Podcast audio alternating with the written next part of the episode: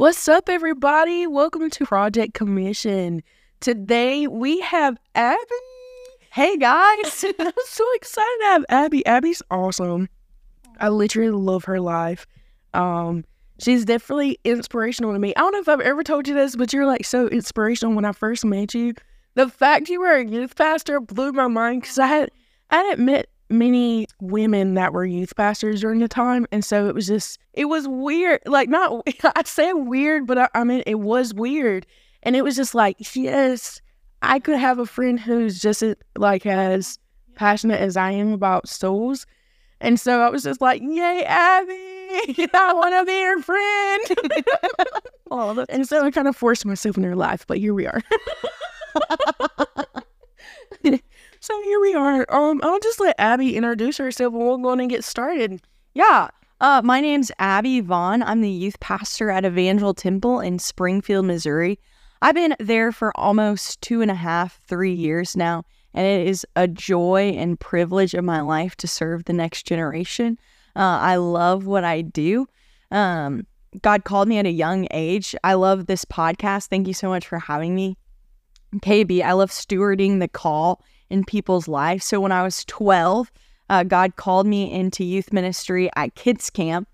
Um, and so ever since that moment, I've been chasing after the call. I got books about being a pastor when I was a kid, and I would read them. Um, and then I spent lots of time with my youth pastor, sitting and trying to learn from him. Uh, such a great inspiration. I think I had the best youth pastor of all time. So I really try to be like him um, while also being myself. Uh, but so I chase after the call. And when I got to college, I get to college and suddenly I'm like, wait a minute, I think maybe I misheard God. And maybe I'm, I made this up. Maybe I'm not actually supposed to be in ministry. And the calling just felt really daunting all of a sudden because when I got to college, I was like, oh, it's real now. Like, yeah. I'm like here, I'm getting a degree to be in ministry. And so I got really scared. And I really felt like at the same time, while I was scared, the Lord was calling me down a different path. So I prayed about it. And I felt like God was calling me into theater education. I love the arts and I love teaching. And so, after a lot of thought and prayer and talking to mentors, they were like, Abby, if that's what you think God's calling you to do, like, do that. So, I changed to theater ed- education, all the while still serving in youth ministry. And I was like, oh, I'll just be a teacher and then I'll serve in youth ministry on Wednesday nights and Sunday mornings. And I'm still serving the next generation just in a different way. Like, I'm going to reach people in the public school. And so uh, I did that. And then I get to my junior year of college. And suddenly, you know, you're trying to figure out what you're going to do because it's about to be your senior year. And you're like, oh no, I'm going to have to get a real job. I'm not going to be in college anymore. And so I started praying and thinking about it. And I'm like, okay, I'm going to become a teacher. Where do I want to teach at? And God just began to bring people in my life that were like, hey, Abby, maybe you should consider being a youth pastor. and I was like, no, no, no, no, no. I gave that up like three years ago. Like, God asked me to lay that down three years ago, and I- am not doing that. I'm going to be a teacher. And they're like, well, maybe you should pray about it. And I was like, no, I think that like we're done with that. so I, I called my mom. My mom is like an amazing woman of faith. So I call her and she's like, Abby, you should really pray about this. And I'm like, okay, guys, I get it. I'll pray about it. So I begin to pray about it and the Lord begins to stir my heart again. He's like, Abby, I've kept you in youth ministry serving all these years. And, and during that time, I was, these students came to me and I was able to pour into them extra. And I was like, oh man, like God is calling me back into youth ministry. I thought I was done with this. I thought I was out of there. Um, and so then it happened my senior year. The youth pastor I was serving under, he um he stepped down and I went to the senior pastor of the church and I said, Hey, I know you don't really know me, but I think that I need to be the next youth pastor of this church. and the guy was like, Wow, you were passionate. And I'm like, Yeah, I've prayed about this. I really feel like this is where God's calling me. And and so he prayed about it too, you know. And so I was hired and ever since then, it's been a learning process, but it has been a joy. Ministry certainly isn't easy. Uh, I've learned that very well over the last two and a half years. I've gone through pastoral transition and just a lot of chaos. Uh, but even in the chaos, it's been so beautiful. Um, and I can see how God used uh, my other degree, my theater education degree, to uh, help me in youth ministry and give me a really unique perspective that I think um, not all youth pastors have. So that's been really beautiful to see God uh, take this calling from when I was 12 years old and see Him steward it. And it hasn't looked how I thought it would look, and it hasn't looked how the Abby plan thought it would look. Um, but He's using it all for His glory, and it's so beautiful. And I think about Abby at 12 years old, like preaching a sermon at fine arts. She had no idea where she would be today and how she would be impacting lives. And so just really beautiful. I did not know you were 12 whenever you felt the call initially. Yeah. Like that blows my mind because I just think about like even with um I we're doing a conference um later on this year and in the conference um the Lord told me to make it for children, Hmm. uh, kid like kids, youth, young adults and to basically like push pastors and diff- basically the fivefold ministry Yeah. to be there as well. And the reason why is because the Lord basically was telling me that these kids would need a home after they would be saved. Yeah. And I was like, God, they're going to be so young. Like, you know, like, because I think about me being called. I ran away from my call for like my entire life because Yeah. my parents went through a divorce. And from the divorce, um, I almost hated ministry. Like I, it literally broke me in such a way I can't describe it to people. I was broken in so many levels. So my pursuit was uh, medicine. I wanted to be a doctor so bad, and I, I did different things. Um, I went to different camps. Yeah. I was doing the thing. I went to early college because I was like, I'm going to fast track. you know, I was just, I was doing all of these different things, and the Lord, um, when I really began to seek Him out and really truly submitted my life back over to Him, He began to work on my heart, and He was like, Hey, you know, you need to start praying about this. Let's talk about this a little bit more. And I remember there was one day specifically when He told me to come to Evangel later on that year I thought I was going to be going to a different college, and the Lord was like. Nah. so I ended up applying to Evangel. Mind you, I left the Assemblies of God. My parent, neither one of my parents were even going to the Assemblies of God. We had a relation with them, but we left the Assemblies of God, so I had not even heard of Evangel. I didn't know one where it was, and so when the Lord told me to go to Evangel, I was just like, "What?"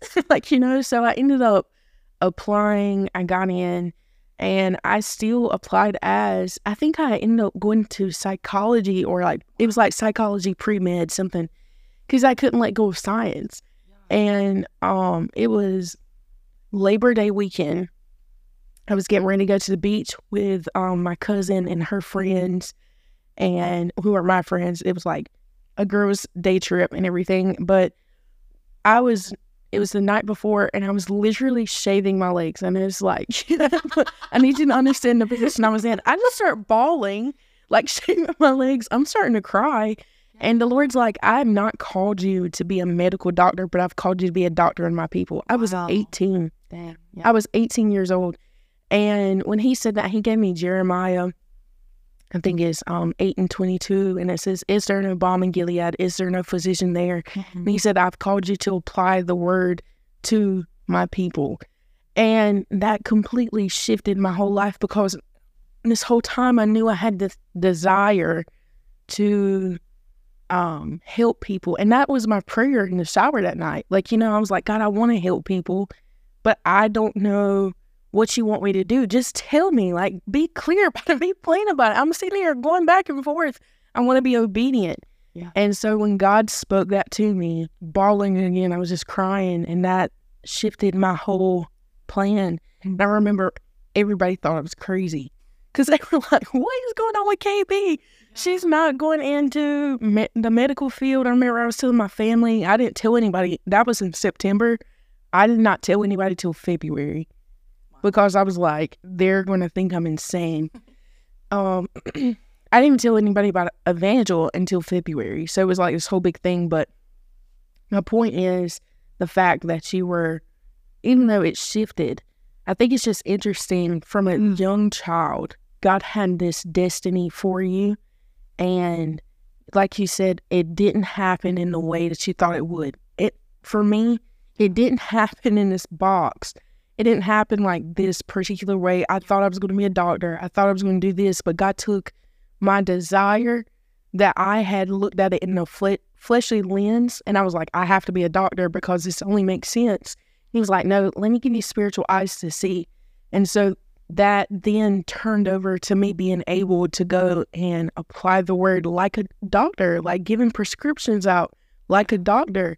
Like, this is what the word says. This is how you're supposed to live your life. This is what, you know, Jesus says to you. He loves you so much and how it mends broken pieces. And so that just amazes me because even like, Yeah. I know you studied theater. And when I met you, I was like, she's so like theatric, like, you know, and so it makes sense, but it really does grasp um people. So I just think it's it just it was just a God moment and it Yeah. I'm really grateful that I had people to surround me to steward the call I had in my life because there's so many kids that have a calling to ministry, but I think with social media and TikTok and all the things like so it used to be for generations the number one goal for people was, you know, to have a family and get married. Mm-hmm. And now the number one goal for like Gen Z and Gen Alpha is to have a money making career. Mm-hmm. And as we know, ministry isn't really a money making career. And so if I I think if I didn't have someone to steward the call in me, then I would be chasing after like wealth, not understanding like wealth isn't the goal. Like my goal is to make disciples. Um, and God's called me to make disciples in a different way. And wealth isn't always bad. And He calls some people to be, you know, entrepreneurs and things. But for me, He's called me to like lay aside this desire for wealth and chase after people. So I'm just really grateful for all the people I even think like people that are in wealth though, like from my from my perspective, those who have given their wealth to God, they use it for his kingdom. Yeah, absolutely. And so that Yeah. blows I mean, that's just such a humbling thing to watch Yeah. because it's like God can entrust you with money. Absolutely. He can't do everybody like that. Yeah. And it makes me think of um, Matthew, and I, I've brought this up a couple times, at least I think in the other podcasts I've done. Um, but the scripture in Matthew chapter six, where it does talk about that we don't have to worry about the things Yeah. that concern us, basically, uh, because if He cares for His creation the way that He does, and He Yeah, cares for you like even more, like you know. And so it makes me think of that because when you step into ministry, there is so many worries that you have, and people don't even realize that because you're like, "How am I going to pay for our apartment? Yeah. God, you're telling me to move here. How am I going to Yeah. pay for it? And how God still provides. I'm a Oh, absolutely. testimony of that, Yeah, for sure. you know. So Yeah, God has always provided for me. Um and even just the people in my church supporting me and caring for me and loving me has been a blessing too. My family lives, you know, 5 hours away and so which isn't that far, but it's still hard to be away from your family as you know. And so not only has the Lord always provided for me financially, but he's also provided for me with a spiritual family to love me and care for me, which is beautiful. Yeah, it's like an emotional, a physical, and a spiritual um caring, like a nurturing. Yeah. And it really does make me um think of like the character of God. Like everybody thinks like throughout the process of God um like going into ministry or even following Jesus in general that you kind of some people have this idea that God is such like a going to punish you idea and like in some ways that does happen sometimes but not all the time because he still cares for you so he punishes you like a father Yeah. and I have to remember that sometimes because I'm like, he cares for me that much. Yeah, absolutely. He loves me that much. And that's that's something that's, you know, not talked about as much anymore. Yeah. Um, because everybody's scared to offend people or make people upset. And um, but the reality is we have to start talking about these things because yeah. the whole purpose of this podcast is to talk about, you know, real stuff that people really won't talk about. Yeah. and is counting the cost. Yeah, we we talk a lot about, especially nowadays, we talk about a lot about the love of God, which is beautiful and is absolutely necessary for us to talk about. But we have totally forgotten um, God's uh, hatred of sin, and there are consequences to our sin, and that that's something I'm really passionate about. Like, yes, God loves us deeply, but also like when we sin, there are consequences to that, and we don't get to just like go off scot free and, and just like jump around. Like, there's freedom when we ask for forgiveness, but we still have to deal with the consequences of our sin. And we need to, we have to like balance the two tensions of God loves us deeply, but he's also like has righteous anger. And so when we uh, sin against him, there's going to be a consequence for that. Yeah, and I think of numbers specifically when I think of Miriam. Uh, Miriam was basically talking about Moses' wife and her and Aaron. And she was talking about it in such a way that God punished her with leprosy because of her. Yeah. She was literally talking so bad about Moses' wife and everything. And I'm pretty sure in the moment she knew it was wrong. But yet she was continuing to do it. And so God punished her. And Aaron was like begging for her life to Moses. Yeah. And he was like, I think the word is, uh, she was like a stillborn baby. Mm. It was like she was so pale. She was like a stillborn baby. And he was begging for her life. And Moses um, went to God and prayed for God. And God responded in such a way, he was like, if it was her father, it would be the same same punishment. So she ended up having to leave the city um, for seven days just to go through the process of her punishment. But it made me think um, her punishment was a part of why the Israelites took so long to get to the promised land. Yeah. And the reason I know that and I can say it so confidently is because, is because the scriptures say that everyone had to wait until she returned to the city to leave. Yeah.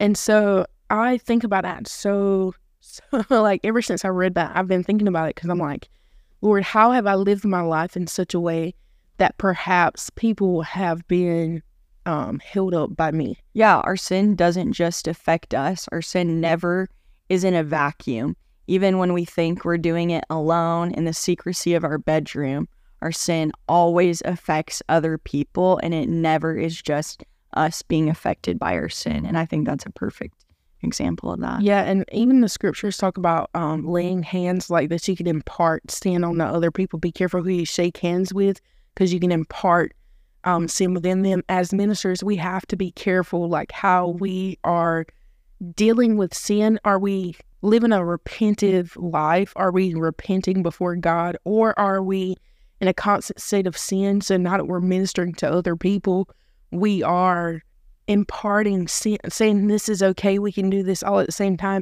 It really it really hurts the heart of God. Like I, I literally, I gave a prophetic word yesterday, and my heart was so grieved to the point I cried. And I know a lot of people just like, okay, you cried. Listen, I don't cry a lot, not in front of people anyway. So Yeah. I'm just bawling because I, I think the Lord allowed me to feel this grief from um His heart, and I could not help but cry.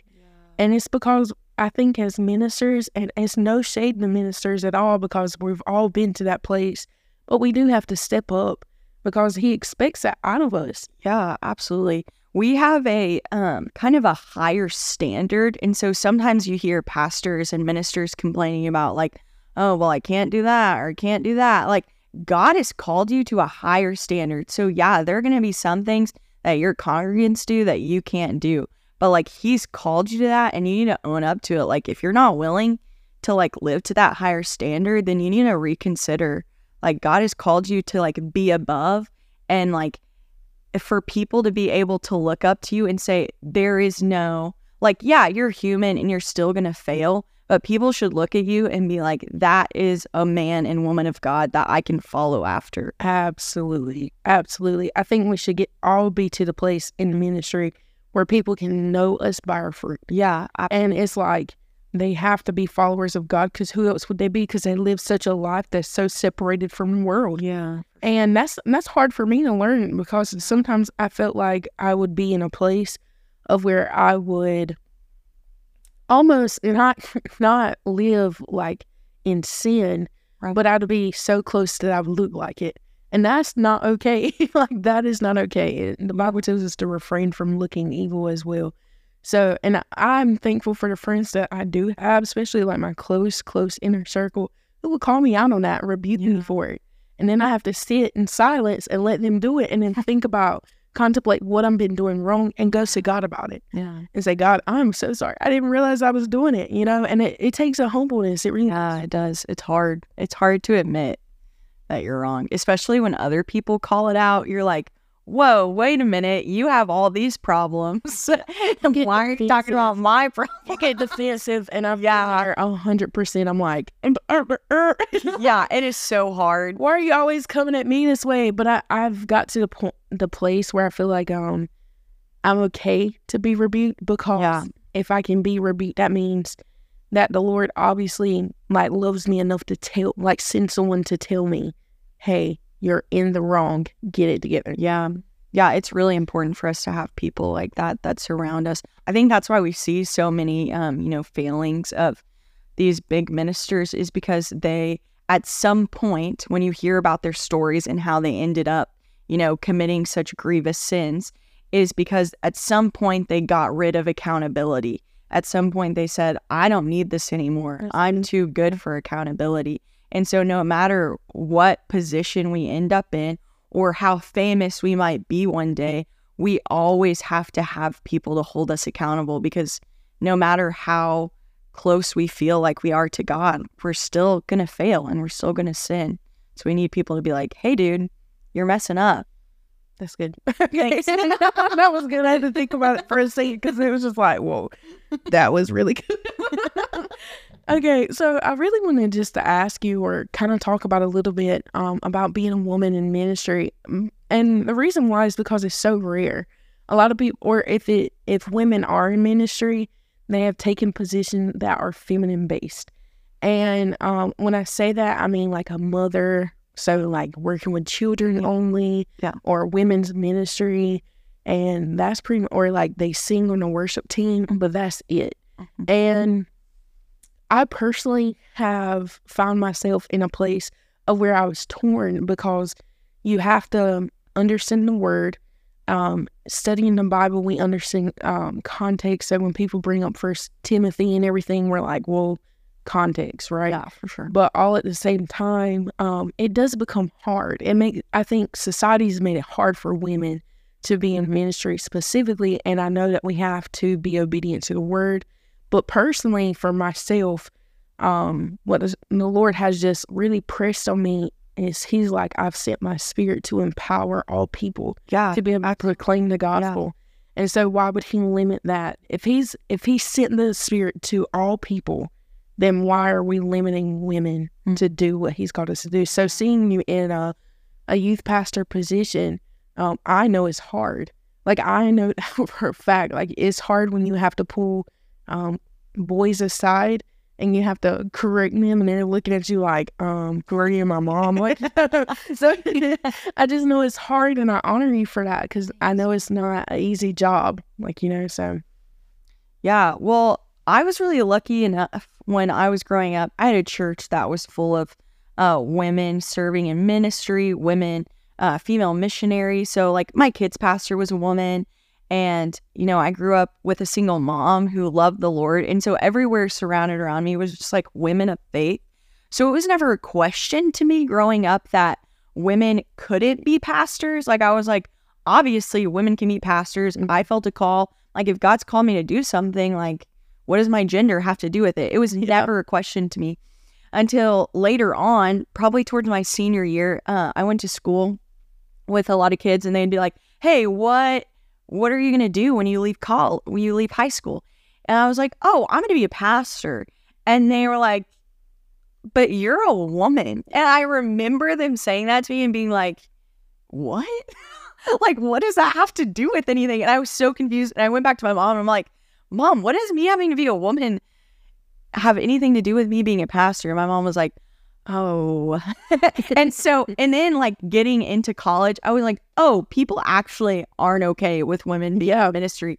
And that was shocking to me. Like, I was so privileged as a kid seeing so many women serving in ministry. And I know that's not the same for a lot of people, but I, I had that blessing in my life. And so it was, so when I got to college, I was like, oh, women aren't serving in ministry as much as I thought they were. And I have to like defend my calling. I have to be like, well, God's called me. You know, like I know you interpret scripture this way, but God's called me. And he says in Joel, he's pouring out his spirit on all, all flesh. So, and so the last few years, the last, you know, since coming to college, I felt like I haven't had to defend my calling as much as other people have, but it's definitely been um, a hint of having to defend myself. Um, even in, you know, I'm lucky enough to serve in a denomination that loves and supports women. Uh, but sometimes we we say that in a statement or in a in a handbook, but it doesn't always happen in practice. And so I've I've been in rooms with other youth pastors and it's just men. And it's like I'm invisible or it's just really awkward. Mm. They're like, I don't know how to talk to a woman that's not my wife. I remember one day in particular, um, I used to go to this youth pastor coffee. And so all of the youth pastors in the area would meet up for coffee. And it just so happened that one day, uh, no one else showed up except for me and this one guy. And we were sitting there talking about our callings, and he was asking me about being a woman in ministry. And I was like, Yeah, it's just, I don't understand why men act so weird around me. Like, I'm just, I'm just trying to do what God's called me to do. And he's like, Honestly, Abby, I don't even remember the last time I like sat down and talked with a woman who wasn't my wife. And I was like, That's really sad. Like there are women in your youth group, there are young ladies in your youth group, there are women in your congregation who like need your stewarding. Like, yes, absolutely, we should have women pouring into them, but it's also beneficial for men to pour into us too. Like, we need both perspectives in our life. And so that was really eye opening for him. Um, but along the way, I've also seen people um, support me. I go to this other youth pastor meeting that's actually just Baptist youth pastors, and then me, little female assemblies of God, female youth pastor. And I came in and I was really nervous the first time I went. I'm like, they're going to be like, I'm sorry, ma'am, you can't come. And that is not the case at all. They came up to me and they're like, hey, Abby, I know for a long time that we maybe have done wrong against women, but I want you to know we love and support you and believe in your calling to ministry. And I was like, wow, this is so beautiful to see. Like, people are finally understanding. Um, if God's placed a call on someone, they've got to do it. Like, I can't ignore the call on my life and just sit on the sidelines just because I'm a woman. And so it's been really beautiful to see all denominations, really, uh, lots of different denominations come and be like, hey, we love and support you. And there is still a lot of work to be done, that's for sure. But we are on a trajectory that I'm really happy with and proud of um, and excited about of bringing women to the table and supporting them. And um, sometimes people think it is weird having a female youth pastor. I mean, I guess it, I didn't have a female youth pastor, so I don't know what it's like.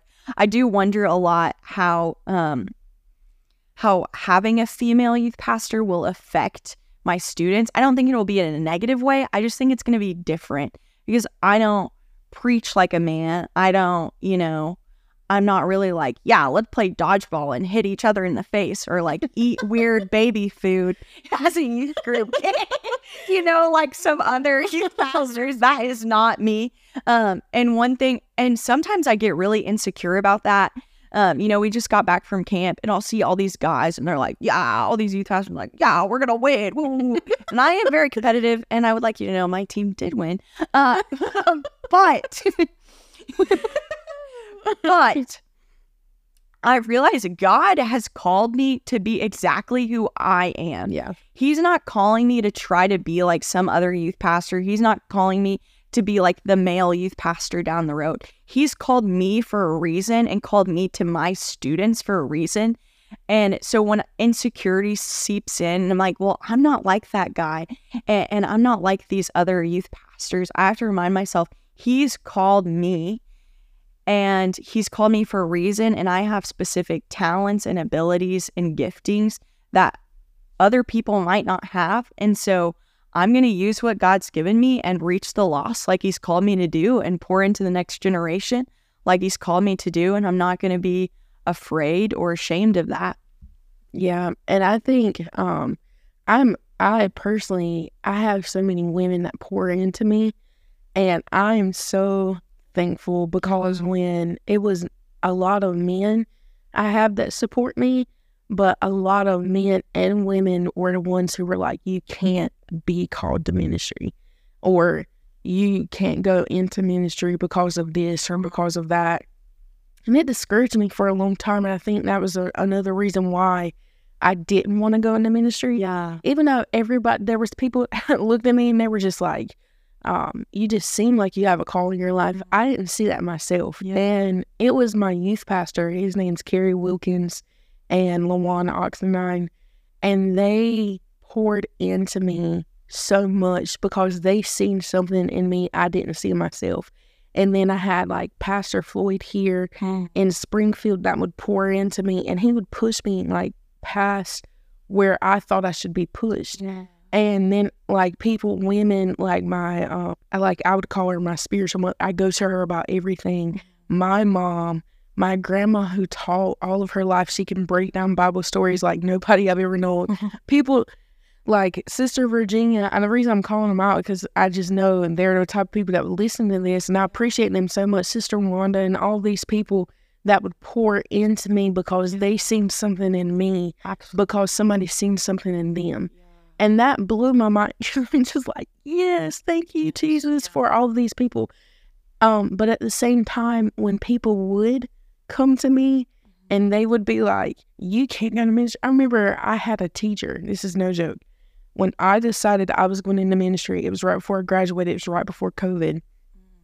I had this teacher come up to me and they were like, You'll never be able to make it in college because of what you're doing. Wow. And I was so broken. I went home and told my mom. My mom was ticked. She was ready to go to the schoolhouse. Yeah. And um, because of what I was doing, because I had switched over into ministry, and they were just like, "Why are you going into? Uh, why are you going to uh, Assembly of God school and you left the Assemblies of God?" And it was like, and I was just like, "Whoa, wait a minute. Who said I can't still continue to do this and not be affiliated with like you get what I'm saying?" So it was just like that almost outweighed all these good voices in my head because it was so heavy. And the Lord had to take me on a journey and He really had to take me to a place where I had to stop people pleasing and worrying about what people said. Absolutely. And I learned what Paul said in Galatians, and he said in Galatians 1 and 10, it says, Obviously, I'm not trying to win the approval of people, but God. If it's pleasing people were my goal, I would not be Christ's servant. Yeah. And that hit me in the face. Yeah. I was just like, okay, Lord. And it took me, I was in college. I was on, I was about to graduate with my bachelor's degree. And I was just learning how to not people please. Yeah. And I had to go through a journey. God had to strip me to the bone and rip out the marrow just for me to be able to see what he was calling me to do Yeah. or what he was calling um, me out of. And that was hard. That was a deliverance that took a while and it took a lot of breaking and it took a lot of crushing, a lot of tears. And I didn't realize what I was going through at the time. I just thought I was um, going, I just really thought I was just depressed and a lot of it, and a lot of it was I was going through anxiety and depression. But the other part was God was working in me and I wasn't giving giving him the time of day to realize that he was just saying, I got you. Yeah. Stop worrying about people. Yeah. So That's good. Yeah. I'm still learning that. So it's okay. it's a process. No, it is a process. Yeah. I mean, I, I say that to encourage you that it is, it's not people who you have to be obedient to. Yeah. And that, that's hard because you, you want to make people happy. Oh, yeah. But something I've even learned, like even in a prophetic way, like giving prophetic words and everything, sometimes they're not, like everybody wants to be encouraged. Encouraging. Yeah. Yeah, and I encourage Calling the you out. word. Yeah. sometimes they do call you out. And, Yeah. um, for instance, I can really talk about this because this is fresh. The Lord gave me a prophetic word last week, and He's hoping to release it. Yes, so I released it last night. But I, I really I debated all day all day. I mean, I was to the point I just wanted to lay in my bed all day because um, of this weight I felt. Because it wasn't like a, well, guys, let's go. Like, we're ready to go. It was a rebuke. It was like, get it together because when Christian persecution comes, the lukewarm will fall apart. And so I was like, um, God, do you want me to deliver this word to people? And I barely like have a good relationship with these people already. And you're telling me to start out the gate with fire. Like just start, I just start, like I Yeah. just started a podcast. I just started these live prayer meetings every week. Like, and you're telling me we're two weeks in. This is my third prayer meeting.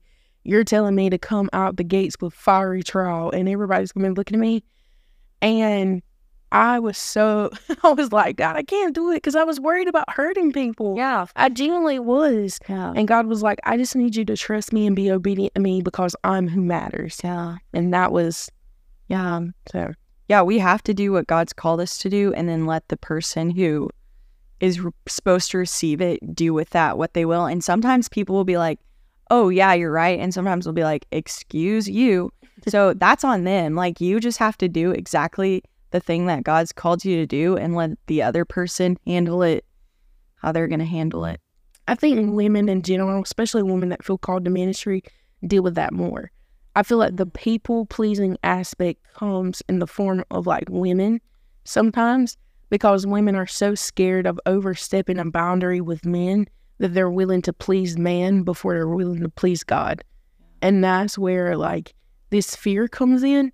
And they're like, well, I can't be obedient to God. I can't be bold for God because man won't let me. Well, I promise if you just be obedient to God, He'll open the door. I think often uh, women in ministry we all already feel like uh, we're tiptoeing around Mhm. people just for the fact of we're women in ministry and so when we want to say something or we feel like god's calling us to do something that's against the status quo or we know is going to um, not be popular with people it makes us want to shrink back and not do that because we're like i'm already walking on eggshells just because of my gender in my ministry and so now god you're asking me to say this thing or or change the status quo and, and people aren't gonna like that and and i've dealt with that for a long time but i'm really thankful. I, I serve under leaders who love me my pastors uh, support women ministry and they love women in ministry and they value my voice and having my voice valued has been uh, honestly life changing for me. Like someone saying like abby god's called you and he's speaking to you too. Like he's not just speaking to me he's speaking to you too and the people need to know what he's saying to you too like if god's called you to say something difficult or god's telling you we need to do something difficult we have to do it. We can't just like please everyone and walk around them. And so that's been really empowering for me of like yeah just because i'm a woman in ministry i still have to do what god's called me to do and i can't i cannot just like walk around eggshells on, with people because then i'm not fully fulfilling the call god has on my life like i'm only giving him part of me if i'm not doing all the things he's called me to and yeah people aren't always going to like what we say people aren't always going to like uh, us changing the status quo or doing something new. But if that's where God's calling us to, we have to do it. I think that's kind of like our theme we've been talking about Mhm. accidentally throughout this whole episode is like, if God's called you to do something, you have to do it despite what other people might think, despite how, um, you know, obviously you should do everything in a loving way um, with kindness and, and representing the fruits of the Spirit. But sometimes God's going to call you to do things and say things uh, in a loving way that are still going to hurt people. And so we have to be um, aware of that and be ready to take the take the the hit of it and know that at least we're doing what God's called us to do and walk with people through those difficult, you know, those new things, those difficult things. In summary of this podcast, um, if God says it, do it. yeah, for real. it I mean, it comes with a cost, and Yeah. you're gonna. It's gonna break you in some cases. Um, but the good part is through salvation comes healing. And through our walk with Jesus, He will mend broken pieces. It might not feel like it all the time, but the joy of the Lord is our strength. And that's how we're going to make it out of it. And we're going to be okay, you know? And so God will surround you with people that will uplift you. And so that's really encouraging to know because um, there's a point in my life where I'm like, God, who in the world are, how am I going to make friends? Because I was just, you know, this girl from North Carolina, I didn't know anybody coming. God surrounded me with people that were God fearing people, that people that loved Jesus and um, were radical for Him. And they just wanted to, you know, experience the love of God, but also be empowered by His Spirit. And God will surround you with those people. God will bring relationship to these people. God will teach you. You just have to trust Him through the whole process. So when He says to go do it, He's going to equip you. And this pastor, his name's Hendrick Jones. I don't know where he got it from. Um, he's back from home, but he, I was telling him about what the Lord had placed on my heart for just different things. And he would just look at me and he's so wise. He's wise. He's so wise. It just, it blows me away sometimes. But he, he would say, um, you know, if God wills, he'll make a way. And so I would just be like, okay, yeah, we're going to do it. Or like my mom always say, little is much when God's in it. Oh, yeah. So it's just yeah. these little things that keep you going. It's these little bits of uh, wisdom that's going to keep you going. God's going to give you wisdom as you seek His wisdom, as you seek His face. He's going to prepare you for it. He's going to add all these things unto you to help you do what He's called um, you to do. Yeah, I think so. the sacrifice of our life is always worth it. Um, one, He's just worth it because of His sacrifice for us, like His great sacrifice. So man, I'm going to lay down my whole life for him just because of his sacrifice. And even in the midst of laying down our lives, he blesses us, just like you said. He surrounds us with people who love and care for us. He speaks words of life over us and peace and joy. And so I, I, there is nothing greater than laying our lives down to him. Like the, the cost at times feels really heavy, but as you go throughout life, you realize like that cost is so worth it. Mm-hmm. I'll give it all to him every single day because he is so worthy of it. Yeah, that's good. That's good. Well, Abby, we've ran out of time. it always happens, and I'm really sad every time it happens because I'm just like, this was so good. Um, I'm very appreciative for you coming on the podcast. Ew. I just know that your your testimony and your wisdom is going to empower. Uh, through the power of the Holy Spirit, going to empower women and also men. Like this isn't just for, even though we talked about women, um, the Spirit empowers men as well. And yeah. so if you're dealing with these insecurities and um, feeling like you can't make it out of the place that you're in, where you feel like you're people pleasing, the same applies to you. It's not just to women; it applies to you too. So Thank you again. And you. I'm so excited. This was mm. fun. okay, guys. Well, we'll talk to you later and we'll see you again next Friday. Peace.